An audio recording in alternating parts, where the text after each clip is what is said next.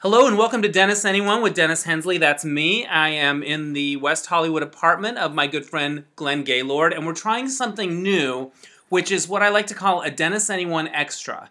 Now, for those of you who used to listen to the, the Comedy Couch, this is going to be a little bit more like that, where it's not so much a straight interview, it's just more like shooting the shit, talking about movies we saw, weird thing, dates that, you know, guys, whatever less of a straight interview. And uh, Glenn is nice enough to be my first Dennis Anyone victim. How do you feel about that?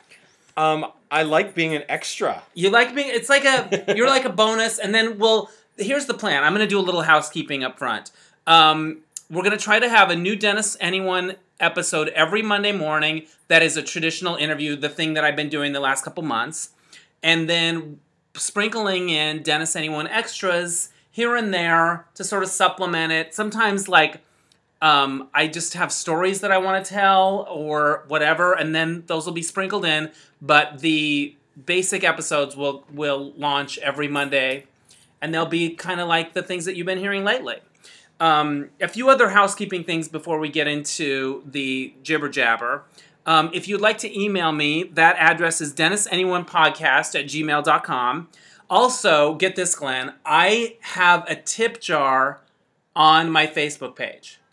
That way, if people feel like throwing me a few bucks to help pay for my hosting, you know, like the web hosting, and I had to add memory because there's so much fantastic content, right? So they can do that on my Facebook page. If you scroll down on the left hand corner, there's a little tip jar. If you click on that, it goes to PayPal, and you can, you know, throw me a few bucks if you want. Do you have to do anything extra for those tips? Um, I'll da- I'll do a lap dance. I'll do whatever it takes. Um, because, and I just want to give a shout out to the very first person who left a tip. I want to thank Clint Richardson in Dallas, Texas. He was my first patron, tipper person. Isn't that amazing? Way to go, Clint. I love it. I know. I was Perfect like, Texas name. too. I know. It's like, yeah, he's probably, you know, doing something Texan and listening to the podcast, which is amazing. so thank you. If you tip and you want me to say your name, I'm happy to do it. It really means a lot. Um, also, you can follow me on Twitter at, at Hensley Dennis. I had to switch the name. And also Dennis C. Hensley on Instagram. I'm trying to get with the program with all the social media business. And um, also, lastly, if you want, I send out a monthly newsletter. If you want to get that, you can sign up on my website, which is dennishensley.com. At the top of the page, there's a uh, link called newsletter. You just go on that and sign up for it. So there's that.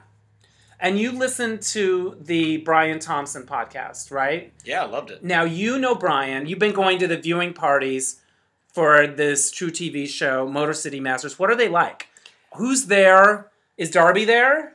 No, no. So, uh, for those who watch the show, Brian and Shane host these parties each week. Shane is Shane is the tall guy that's kind of a jerk on the show. Yeah, so he he always gets in like a douchey comment. you know, Okay. he- he's very very brutally honest. He's not there to make friends.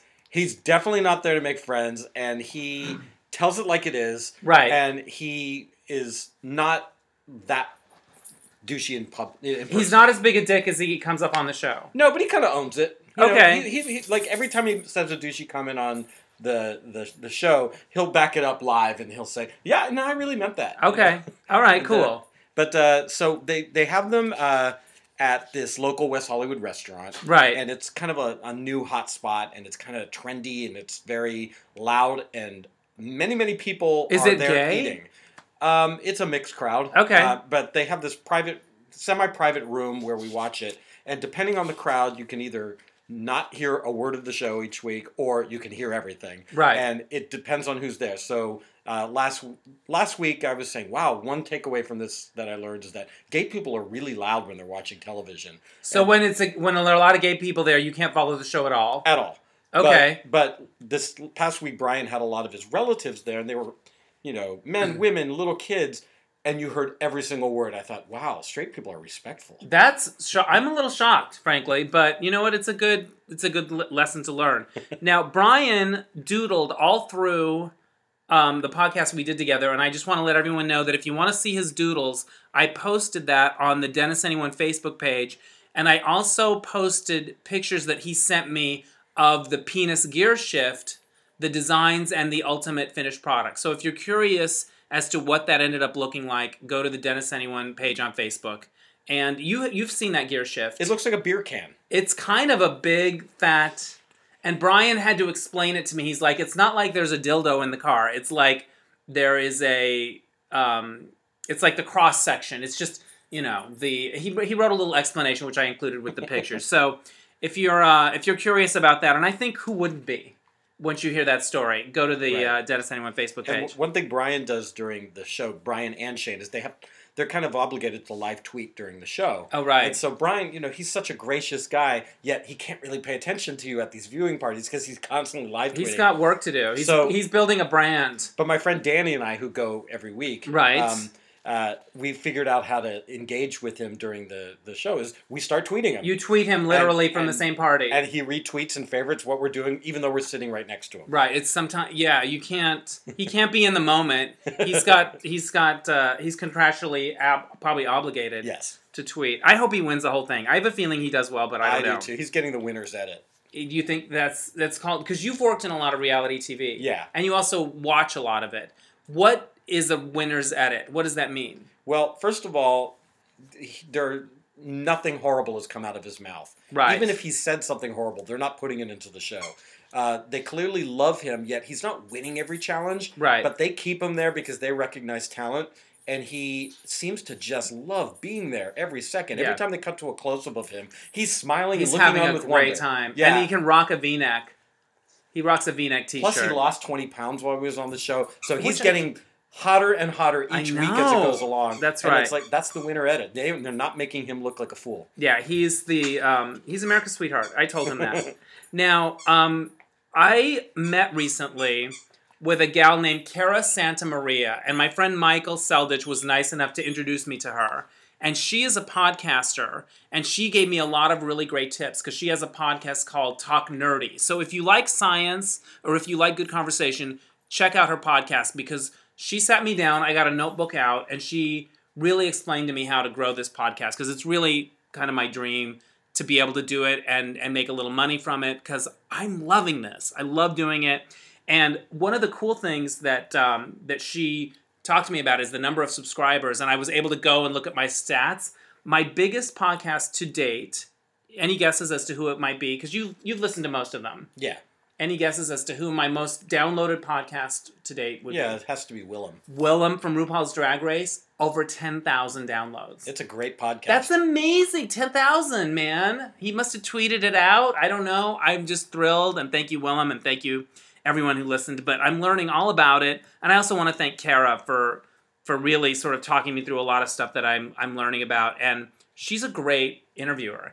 And I listened to her podcast recently with this guy named Phil Torres. And he's a scientist. He's like a butterfly guy. And he's got like a PhD or he's super and then it turns out he's he's made all these scientific discoveries. He spends a lot of time in the rainforest. He's 28, and if you Google his pictures, he's a, so fucking hot. You can't. I was like, I can't take it from this dude. Like, and then at one point during the podcast, he gets out a guitar and sings. and he's good. And he's good. He sang. He wrote a song about a frog while he was stuck in the rainforest. This true, this real frog situation that they had. Anyway, what my point is, if you think science doesn't make you want to masturbate, Think again. think again. You need to listen to this podcast.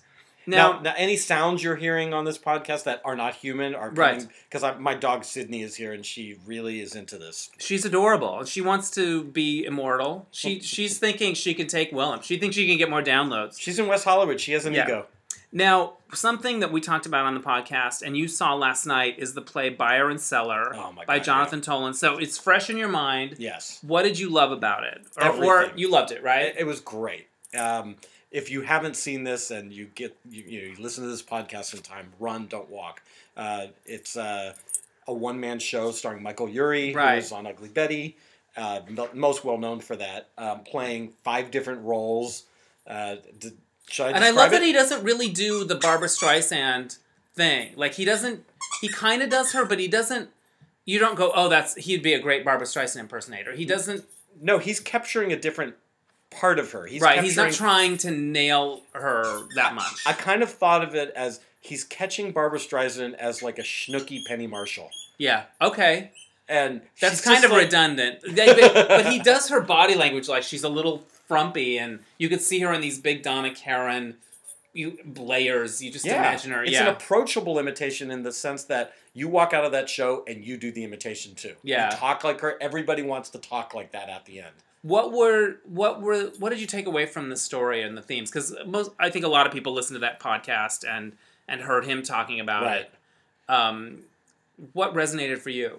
Well, you know, I came expecting this kind of campy show about a guy working for Barbra Streisand in her crazy basement mall. And I just thought it was going to be hilarity ensues. Right. I didn't expect it to be so deeply touching, you know, because it is a laugh a minute. It's hilarious, and he mesmerizes you by being able to just transform a theater with one, you know, being one person and Right. making you believe all the five characters that he ends up playing. Right. You get them all. You understand how what makes them tick. But I was just struck by how Jonathan Tolins and Michael Urie really mined uh, this sort of deep loneliness of the Barbra Streisand character, and this this uh, there, there's there's a sadness to it that I didn't expect. The And- isolation of it and the yeah, and and I think Jonathan Tolins has really thought through what a person who is isolated needs in their life, Right. what they seek out, what they uh, what type of role playing they need to do to find some sort of normalcy, and and how far they'll let people in and where the line will go and and and stuff like that. yeah, I mean that that you know he still allowed ego to play a part in decision making in that play, Yeah. and uh, it I just thought it was beautiful and surprisingly touching. Yeah. The thing that I saw in it this time that I didn't notice last time, and I saw it since I talked to Jonathan, was the main character of Alex, who is the guy that ends up working in the mall. At the end, I was so moved by him, just him, his disappointment and his regret, and how much, uh, you know, there's all these characters around him, but but but the one that's closest to Michael, or the the one that's the least sort of uh, affected or or exaggerated, is just this character Alex, and his heartbreak at the end that this this thing didn't go right, and I was connected to it because when you're friends with somebody who's famous, you spend a lot of time thinking about how you're behaving. Am I doing it right? Am I did I ask for too much? Did I bring enough? Did you you do all this work? It's so much work to think about all that stuff. And I'd never thought of that before. Not that I've been friends with that many famous people, but in Alex, I saw all that work and all that thought and all that mental energy you spend trying not to fuck up. And it's not because you want them, you want to use them for whatever. It's because maybe you like them. It's because it feels good that they like you. And it's fun to be famous. It's fun to hear their stories or whatever. But it is a real friendship. It's not you're using them at all. And you spend so much mental energy trying not to fuck up. And when he, for whatever reason, in the context of this play, did, it broke my heart a little bit. I was like, oh God, I know what that feels like. Yeah, and it's funny because I didn't think he fucked up. He He didn't. just, he just asked for something that he needed and spoke up. And you that can't was viewed challenge as being, them Yeah, on anything. yeah. He he uh, you know he's he spent a lot of time in that play protecting Barbara, Yes. and he you know didn't want to offend her, didn't want anyone else to say anything bad about her. And when the you know he realizes all that energy spent protecting her was wasted, right. um, and he what but what, what he does learn is that it's okay for him to stand up for himself and be Right. himself right. and that's a great journey for a character to go on you know? Right. And I, I think I, I related to it a lot. Um, now, you also love to, uh, you love, you're a movie lover, and you write these great reviews of movies and you post them online. Um, I want to talk about Life itself with you because I think Yeah. it's one of the movies that we both seen, and it's one of the ones that stayed with me the most from this summer. Yeah. Um, it's the Roger Ebert documentary, and directed by Stephen James who did Hoop Dreams Right. And Roger Ebert was a huge champion of Hoop Dreams. Mhm. So I was a little surprised that that never comes up in the documentary. Uh, you know, because he's he, the filmmaker Might have been self-aggrandizing. Yeah, like they, but they didn't need it No. because they had other young filmmakers who Roger championed Mm-hmm. that were there to sort of tell that story. And I cried a lot in the movie. Did you cry? yeah, it's it's magnificent that film. But what really made me cry was the young filmmakers, more than like um, the relationship with his widow Chaz or the stuff in the hospital or whatever. It was the young filmmakers because they talked about how he saw something in them when they were nobody and encouraged them. And I I could see in their stories like, oh my god, somebody saw it and somebody believes in me and how good that must feel. And Right. I just I don't know, it touched a chord in me and I was out. Well, that's the stuff that makes me cry. Acts of generosity make me cry. I, I don't cry over the obvious sentimental moment in a film. It's when somebody is being selfless and generous with somebody else, and that person appreciates it. And that's what I was seeing with those young filmmakers. Like, this guy gets me, and I owe everything to him, and I'm going to be there for him. And Right. that's beautiful. It is that it's it's it's a stunning film because Roger Ebert insisted on warts and all, and you saw his ego, you saw his narcissism, but you also saw him insisting. People need to see what I'm going through, and you see a guy evolve from kind of a egomaniac Right. into this guy who really finds beauty in walking with his family in a garden. I think he figured out what was important in life. Yeah. And I have this quote of his on my wall that I had put up there before. I think it. I saw it when he died. So I I put it up there before I'd seen the movie, and I'm not I'm not going to get it right, but it's something like um. We must try to contribute joy to the world, no matter what our circumstances, or our health, or our uh, finances, or whatever. We must try. Um, I didn't always know this, and I'm glad that I lived long enough to figure it out. And I was like, that's really something that I want to think about a lot. So I printed it out, and it, it's kind of it doesn't look very good, but it's like I love the sentiment of it, and you could see it in the movie. Like he's somebody that like figured out what mattered, and yet he was still he was also passionate about films, and he he was impressed with people like Scorsese and stuff. He wasn't like he was a populist, but he also had good taste, and in other words, he wasn't like, oh, I don't care about that stuff. He Right. he managed to bridge both. Right. Yet at the same time, what is what's so kind of edgy about this film is that somewhere, some somehow, Gene Siskel's wife is probably still rolling her eyes over what you just said.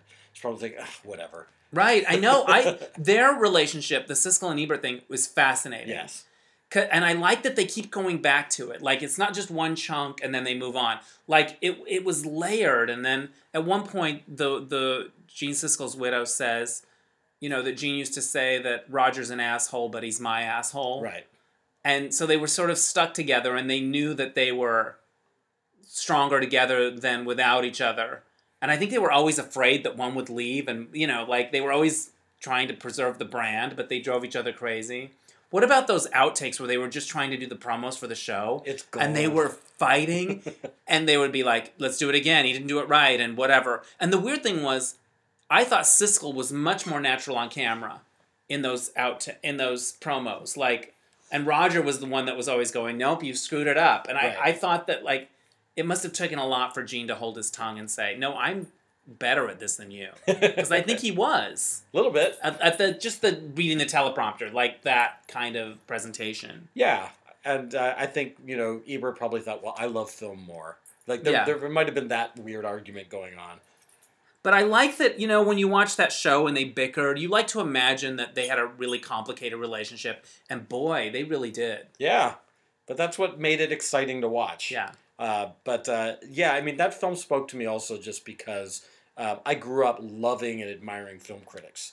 And Right. my my dad would come home with Newsweek magazine with David Ansen's reviews and Pauline Kael's reviews in the New Yorker, and he'd have a briefcase full of subscriptions that he would get at his office, and I would be first in line waiting in his bedroom for him to come in the door with that briefcase, and I would grab everything. Who was your favorite? Like, which would you David go to Ansen first? and Pauline Kael. So okay. th- those were the so two. it was Newsweek and the New Yorker? Uh huh. Okay. Yeah, and sometimes Time Magazine, Richard Right. Schickel. Right. But uh, it, it the, Ansen and Kael were like my touchstones. Right. And then Roger Ebert en- entered the picture as well. Um, and I recognized that he was doing sound bites on TV, but this guy had it going on. Right. You know that he actually had a lot more depth than he was given in his little two minute sound bites.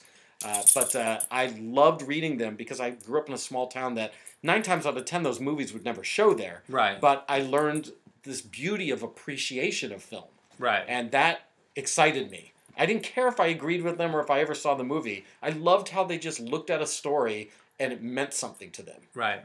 Now you write your your reviews. You also often post them on Facebook when you see a movie. Is it something that you like to do because it helps you process what you think about it? You like like a diary almost or something Yeah. like that. Yeah, I mean it's it's it's you know one of those things. It's like yeah, I do it for free. Well, I actually do do it for free. Right. Um, it's it's it's a way for me to catalog uh, because I I like to look back and think what movies changed my life, or Right. changed how I looked at something, or just provided this beautiful moment or this kinetic moment or Right. something that stuck with me.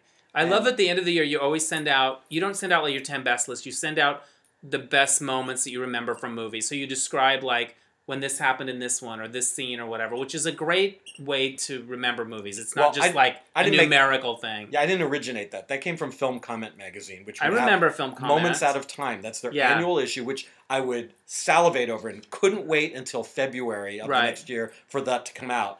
Because that it, it really spoke to me about what movie moments can mean to you, regardless of what the rest of the movie is. Even. Right. You could love a second of it and it sticks with you in the in the crappiest film. Right. And and so that's how I approach writing reviews too. I look, I make films, so I know how hard it is to even make a bad movie.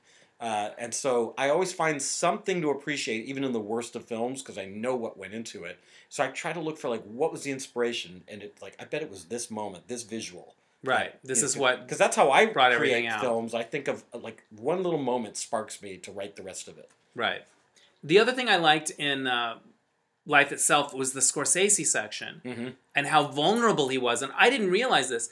Scorsese was kind of going through a rough patch, Yeah. professionally and personally. Like he wasn't Scorsese, the legend we know, and it was Gene Siskel and Roger Ebert that sort of saved him in a way by giving him this commemorative thing at the Toronto Film Festival. And Yeah, Scorsese gets all choked up talking about it. I was knocked out by that. and they burst his bubble by panning one of his films too. Yeah, yeah. Which one did they pan? I I'm forgot. trying to remember. Oh. Color of Money. Yes, yes. Yeah. Which was not one of his greatest. That was, I think, this year that the Roger Ebert movie was the one that's most moved me, most stayed with me that I've seen so far this year. What's Um, what's yours? Well, I have two so far this year that, and and Life itself is up there. It's, Yeah. it's a great film, but uh, two completely different films have really done it for me this year. One is Boyhood by Richard Linklater, oh right, which knocked me out, and uh, the other is Under the Skin with Scarlett Johansson, which I just think is groundbreaking stuff. And I've not seen it. it's it's it's almost like a museum installation Right, that somehow surpasses that and turned into just terrific, mesmerizing filmmaking. right and on. I had been looking forward to it since I read the novel over 14 years ago, Okay, and I love that um, it was interpreted differently than the novel in the sense that the novel explains everything that happens in that movie, and this one gives you nothing. right. And you have to just put your own stuff into it and figure it out. And it's just hypnotic, beautiful, great score, great direction. She's so fearless in it, and Doesn't she just ask people to if she can get in their car and stuff? Wasn't there something where they shot sort of guerrilla style? Yeah, she's driving around Scotland and picking up hitchhikers, and she's I don't want to spoil too much, but Right. she's got her own agenda, and um, she tries to figure out if these people she's picking up have any family or anybody close to them or anyone else in the world that they need. And the minute she figures out they're alone, something happens. something nefarious happens to those Ah. people. And so yes, they just drove around Scotland with hidden cameras all over her van and just picked up real people and see what to see what would happen. Right.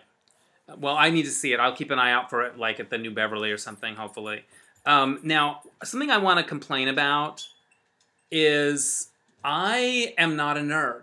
And I feel like the nerds have taken over, and everything is nerd culture and nerdist and talk nerdy. God bless you, Cara Santa Maria, for helping me. But like, I get the Entertainment Weekly, and it's Doctor Who, and I'm like, motherfuck. Like, I, and Comic Con, I just feel like it's Chris Hardwick. I feel like I I feel like the nerds used to be I feel like the nerds are running the show now and I don't have the gene. I don't have it. I'm not a gamer. I don't like everyone's like I'm a big nerd. Deep down I'm a big nerd. I'm not. I mean I'm a nerd for like so you think you can dance and But stuff. But that is a nerd. That you are a nerd. You're just a nerd with the right stuff. I'm not no, I'm the nerd that that that's that's not um No, you're the next wave nerd. Am I? Stuff, well those to me, a lot of that stuff, and you know, God, I hope I don't piss anybody off, but uh, it, for me, the comic con stuff, it's like grow up. Come on, like Thank you. like, like, I can't deal with comic books. I, I mean, I can't. I got the fucking Entertainment Weekly and it's like Avengers. And then it's Doctor Who and I'm thinking I might I'm going to say this. I might let my subscription to Entertainment Weekly lapse. Which if you told me that 5 years ago or 4 years ago or 3 years ago, like it's unheard of. I used to live for it every Friday. well, the old writers that got fired would be very happy that I that. lo- I miss Owen Gleiberman. I Yeah. miss Lisa Schwartzbaum, Yeah. and now it's like that back page is really bitchy. Michael Slezak. Yes. Yeah. And it's all just like all this stuff that I'm not into. What's happening? Am I getting old? No, it's just that there's more to life than good versus evil. Thank you. Yeah, I just want like real people right. with like problems in the world and I don't know. Like yeah, I mean, yeah. there's sometimes there are hybrid films that get that the, there's more to it than just comic book storytelling. Right. That have comic book origins. You know, like Snowpiercer is an example of something that surpasses that that I th- enjoyed quite a lot. Yeah, I need to see that too. But you know, if you're like straight up, you know, Captain America, Iron Man, Spider Man, all that bullshit. Yeah. I, I, it's the same movie over and over to me, and I'm being pummeled. I can't. Yeah. I'm I really feel like I have to speak out for the non-nerds. Yeah. The the non-nerds are the new nerds. Yeah, I mean, to me, it's like watching Boyhood and just watching the transition from our young kid to like a year later when his hair is long and he's lying on a trampoline. It's movie magic to me. It's like Right. that's stunning to me. I could care less about a rocket ship falling apart in front of Right. me in 3D. Right. I also love in Boyhood that Patricia Arquette doesn't get Botox. Like she's, I wonder if they had a conversation about that, or if she, if Linklater just knew that, oh no, she's not the kind of actress that would do that, or or if he literally had to say to her, you can't fuck up your face. I think he knows brave actors when he sees them. Yeah. And he knew she was down for this. And and the And, and she knew that it was a role of a lifetime yeah. because it is. She's phenomenal in it. Yeah, I hope I'm not being shallow by saying that, but there's so many Hollywood actresses that if you'd started shooting them 12 years ago or whatever it was, they would they would suddenly get 10 years younger. I don't know. There's a lot of people that it wouldn't work with. That's my point. a lot. A lot. But I like with the nerd thing, it just seems like it's everywhere and I I don't know where where my what to, you know. It's okay not to be in on everything. Okay. All right. Um, you need to you need to like breathe and let yourself accept that you are you're you're on the right side of history. Okay, I'm on the right side of history. Yay! Now, um, you have been to my hip hop hip hop class a few times, especially on the roof this year, yes. uh, Groove Three, and, and I love it very much. Sean Hayes was there this, this Monday. Sean Hayes from Will and Grace, yes. and um, I know him a little bit. But what was funny is I went to pay uh, at the ticket window, and the ticket taking lady who's seen me there all summer long and is very friendly to me and she's like she takes my money and she gives me my ticket. She goes and if you see sean hayes from will and grace up there give me a hard time.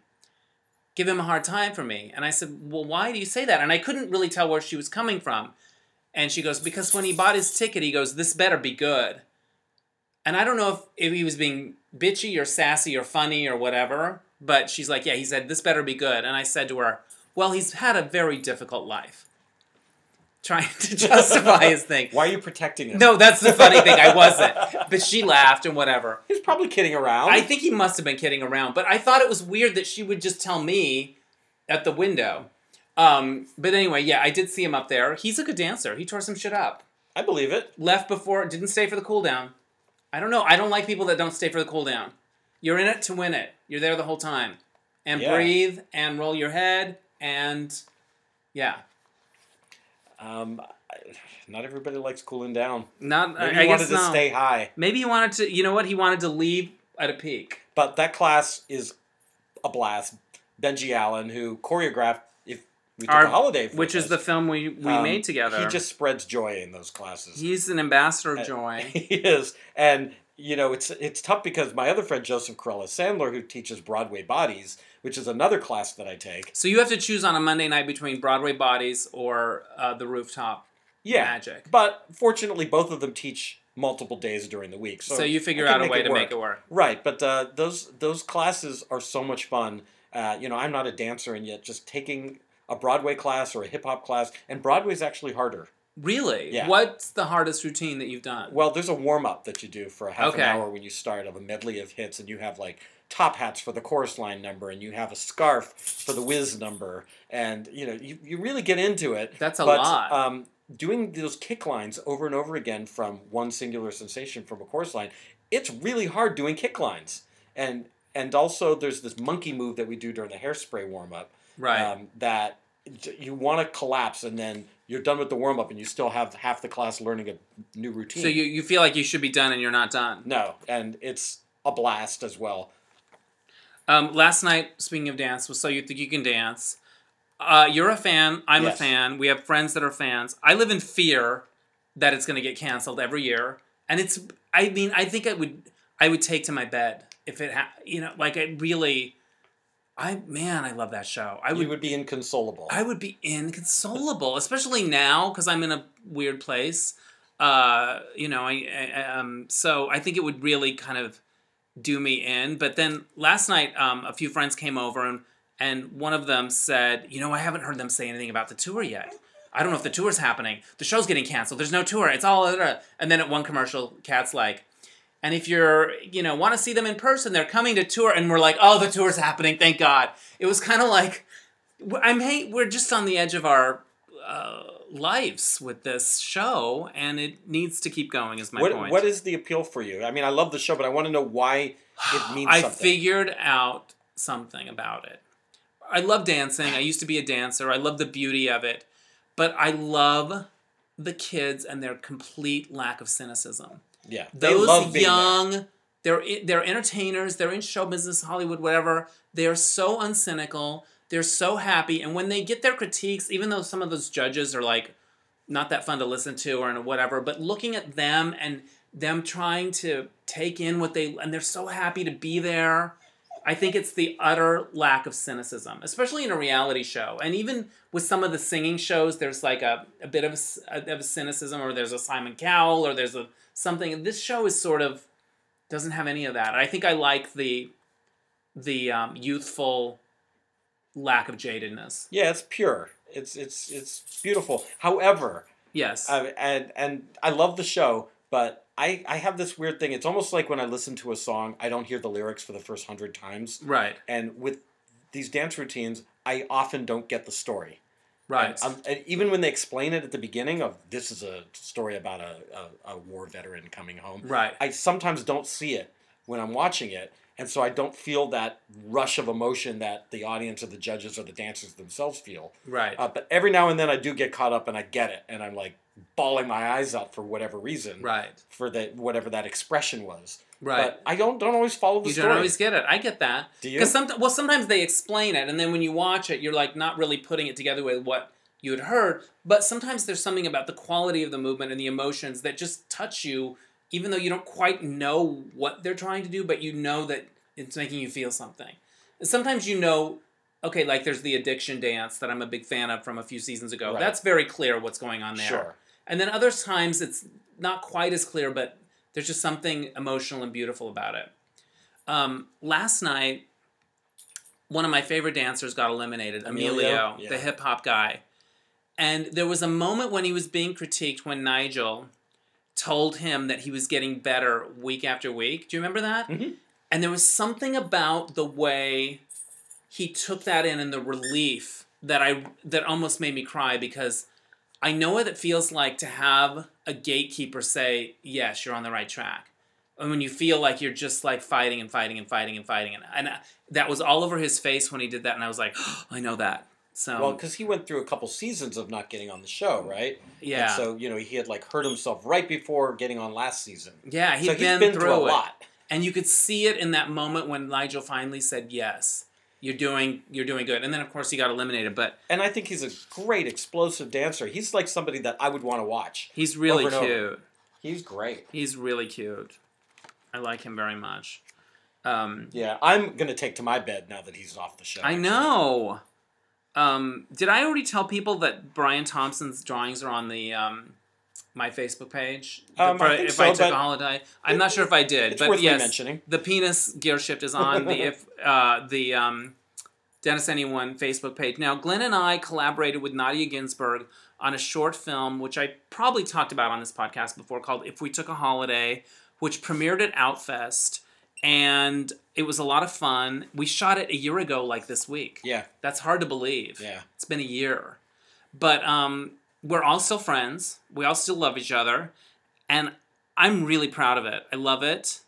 And we we've been getting into a lot of festivals. Who do we who are we in who are we in? Well, we can't announce all of them yet. Okay. But, uh, so the ones that we can officially announce are, um, let's see, we're going to be playing a lot in LA. Actually, we got a lot of things coming up. The HollyShorts Film Festival in Hollywood, uh, which is a mainstream film festival. right. Yes. Um, we're going to be playing in, um, well, all over the place. We should just We're gonna can we say the uh, we can do the Long Beach Filmmakers Gallery. Yes. We're gonna be playing at the Long Beach Filmmakers Gallery on the 16th, but then we have a lot which of other Madonna's birthday. Madonna's birthday.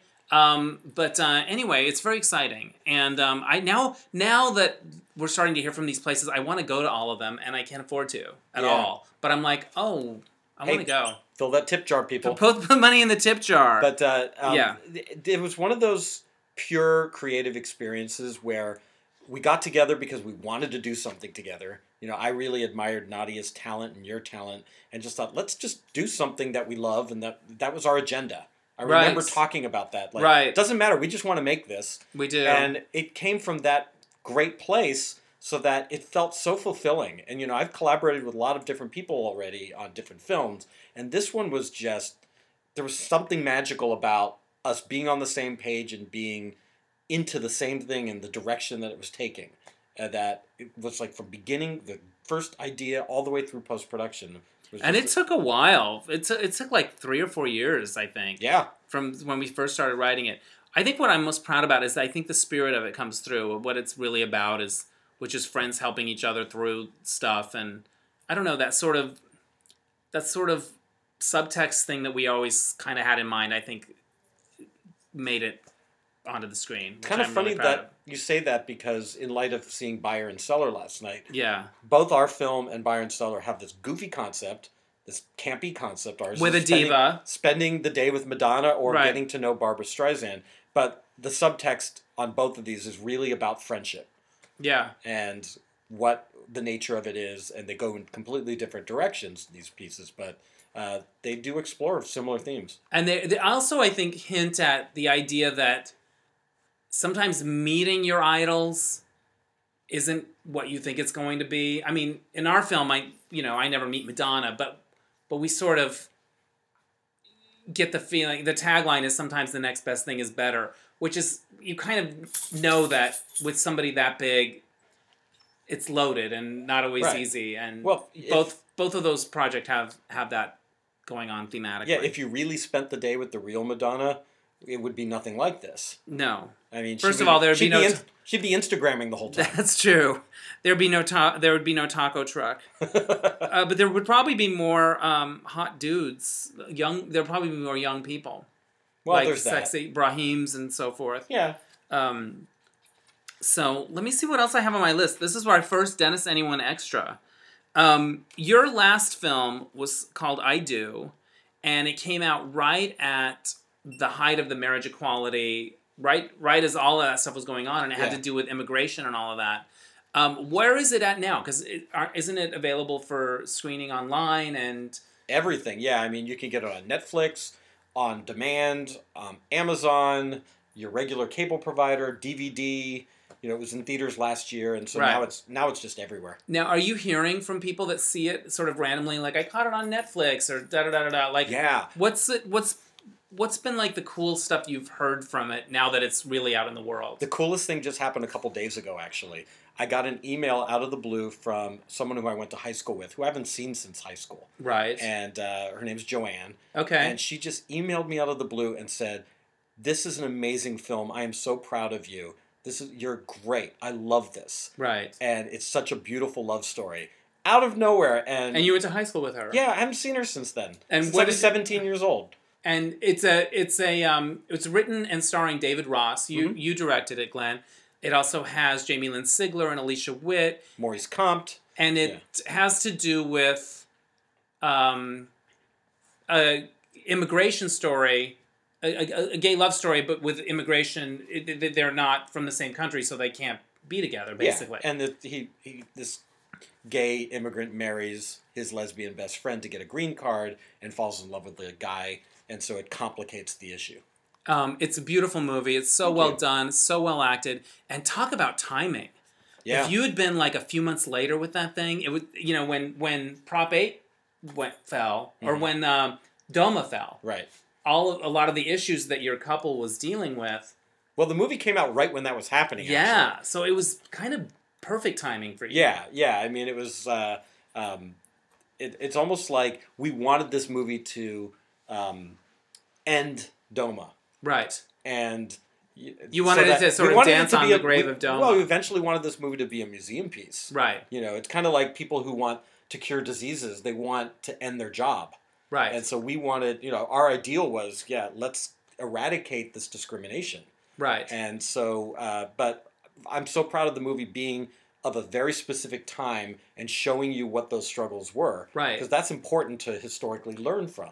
I remember the first screening. You had a few people over at somebody's house to sort of give notes and stuff. It was at David's house. It was at David's house, and I didn't understand fully the ramifications for a couple from different countries. Mhm. Like I thought, well, can't they just uh, in New York? Well, can't they go get married in Massachusetts? And right. like I didn't, as a gay person, I didn't understand that the federal um, rules were what was screwing everybody over. Like, and if I didn't, you know, I'm relatively informed on that stuff. So it was a great um, illustration of of the issues that people go through, but it wasn't sort of a lecturing thing. It was just a beautiful, dramatic story. Yeah, and in the states in this country where gay marriage is not legal, people are Yeah. still going through this struggle. Right. So it's not over yet, but uh, it happened to my own family. I mean, my stepsister married um, her wife, who's Israeli, and they married in California during that window when Prop 8 right. um, had uh, been struck down for a brief period, and uh, but that did not grant her wife citizenship,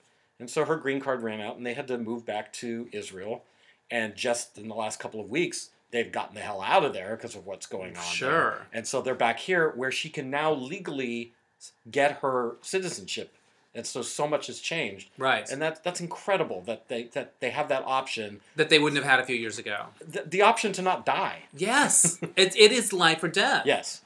Wow, and it must feel great to to have um, worked on something that that was part of that conversation. Yeah, it meant a lot to me. Yeah, yeah, yeah. And you went to so many different film festivals Yeah, all It over was- the place. It was it was uh, it, it was really gratifying the response that we got for that film. well, it's a great movie, and you should check it out. You can find it on all of those outlets we mentioned before, and probably some other ones. It's called I Do, and uh, it's it's wonderful. Um, let me see if I should check my list. I do, normally uh, we used to Tony and I used to tell dating stories. I don't have a lot, although I have, and you know this. I've had I've been seeing kind of infrequently a dentist from El Salvador. And the reason I bring that up is that he told me that he had a client that I think is funny and that you might appreciate that would like moan in a sort of sexual way in the chair even before he did anything. Like he wasn't he didn't even have any like tool up against his mouth. He'd be like, "Oh, Oh, and he would, and he- the poor guy would just dread that this client would come in because he was like the moaner, and then the assistant would get embarrassed, and it was like, and it was somebody that was like had to have several sessions of dental work, and it was the it was felt like a Seinfeld character, like the moaner in the dentist chair. Um, yeah, I don't think that would be that would be weird. You're Maybe he just had some dental fetish. maybe he maybe he was really into it, but it was like, oh, Like there's certain gay guys who get off on uh, watching other people's heads being shaved. really? Yeah, yeah. That's like they kinda- they some they used to have like shaving um, parties at the fault line here. Oh, that's LA, cool. You know where people got off on it and collected baggies of hair trimmings and things like that. I I don't have that, but I kind of get it. I mean, there is something kind of interesting about it because it's sort of. I don't know. It's a dramatic change, or I don't know. It's they better than it. liking comic books. That's true. It's I, you know what? I'm a nerd. I'm a nerd. I can't, I can't help it. I'm a nerd, and I'm so sick of like all these pretty girls on the red carpet. I'm just a nerd girl. I'm just in my comic books and my video games. Oh, shut up, Zoe Saldana. You know, like I've, I'm sick of that. Anyways, I'm not making a lot of sense. wow, Um, Zoe Saldana, you just went there with her. I her just, I just because pulled a name. Of the Galaxy. Well, she seems like she's in everything, right? yeah. Although I saw a clip today where she defended Britney Spears, and I like that. Oh, I like that too. yeah. They were in Crossroads They were in together. Crossroads, Which she- is my. I'm a nerd for that shit. Yeah, and she just thought it was gross that people were exposing unauto-tuned tracks of Britney's. Yeah. And that she thought Britney was very engaged and sweet and down to earth. And I said, you, you defend your friend. I That's like that. right. I like that. I like that a lot. All right. Well, let me see if I have anything else on my little notebook. This was our first one of these sort of um, exper- experimental things. Um, we will um, check out if we took a holiday page on Facebook, and we'll keep you up to date on where the festivals are. Thank you again to Clint Richardson in Dallas who donated in the chip jar. If you want to email me, the address is dennisanyonePodcast at gmail.com.